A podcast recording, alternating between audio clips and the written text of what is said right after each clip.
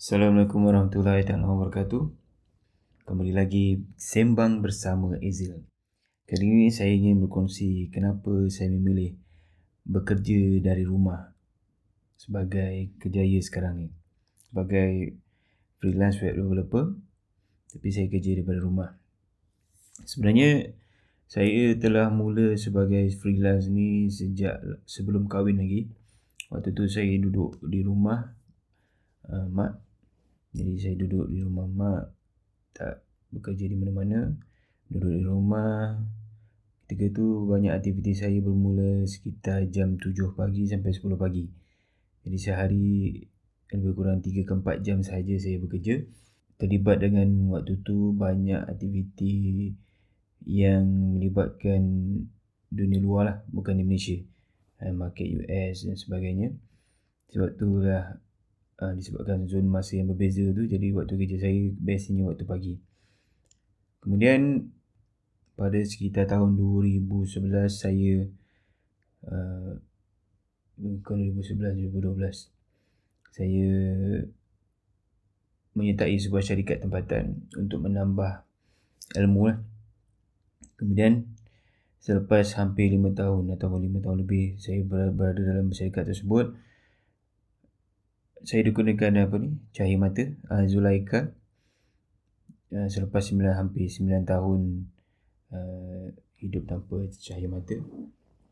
Kemudian apabila adanya Zulaika sepanjang tempoh berpantang tu wife pun cari apa ni?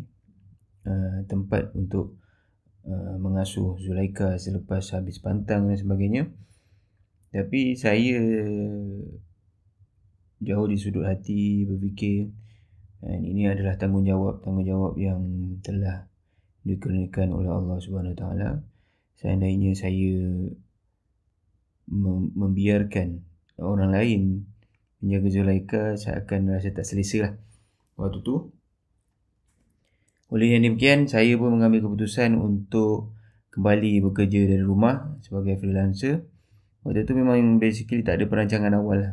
Benda memang instant lah, instant. Dan sebab saya merasakan ah, lebih baik saya jaga sendiri walaupun saya bukanlah orang yang mahir pun menjaga apa ni bayi ni dan sebelum ni memang tak pernah lah seumur hidup saya dukung bayi pun dan takut dan sebagainya dan Zulaika adalah bayi pertama lah yang saya mandikan saya saya uruskan dan makan pakainya dan dari situ bermulalah aktiviti untuk saya bekerja dari rumah. Kan. Jadi bila wife pergi bekerja pagi, saya akan jaga Zulaika sampai wife balik. Bila Zulaika tidur, saya saya buat kerja. Bila dia bangun, ah, saya saya jaga dia lah. Dan sekarang ni bila dia dah besar sekarang ni umur Zulaika dah bukan 2 tahun 5 bulan. Ah, boleh kata siang siang hari tu saya tak ada masa lah. Tak ada kesempatan untuk buat apa-apa kerja sebab lebih fokus ataupun lebih banyak masa uh, untuk beri perhatian kepada Zulaika bermain dengan beliau dan sebagainya. Sebab kalau saya nak buat kerja pun nanti Zulaika akan datang untuk buat kerja sama-sama lah. Lebih banyak tak jadi kerja daripada kerja. Jadi itu adalah antara sebab lah kenapa saya sekarang ni bekerja dari rumah Ianya adalah perkara yang tidaklah semudah dilihat. Ha, mungkin ramai yang juga yang disebabkan PKP yang mula kerja daripada rumah. Ha, tapi jika anak-anak dah besar dan sebagainya mungkin tidak jadi isu sangat.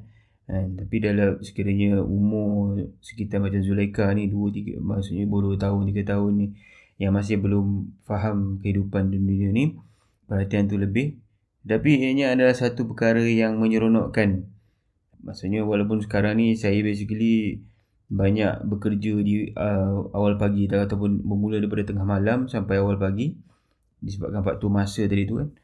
Ha, jadi kebanyakan kerja mula sekitar jam 12 malam ataupun 2 pagi kan sampai subuh menjelang subuh. Dan apabila Zulaika bangun maka tamatlah waktu kerja saya. Ya, bukan macam tu lah.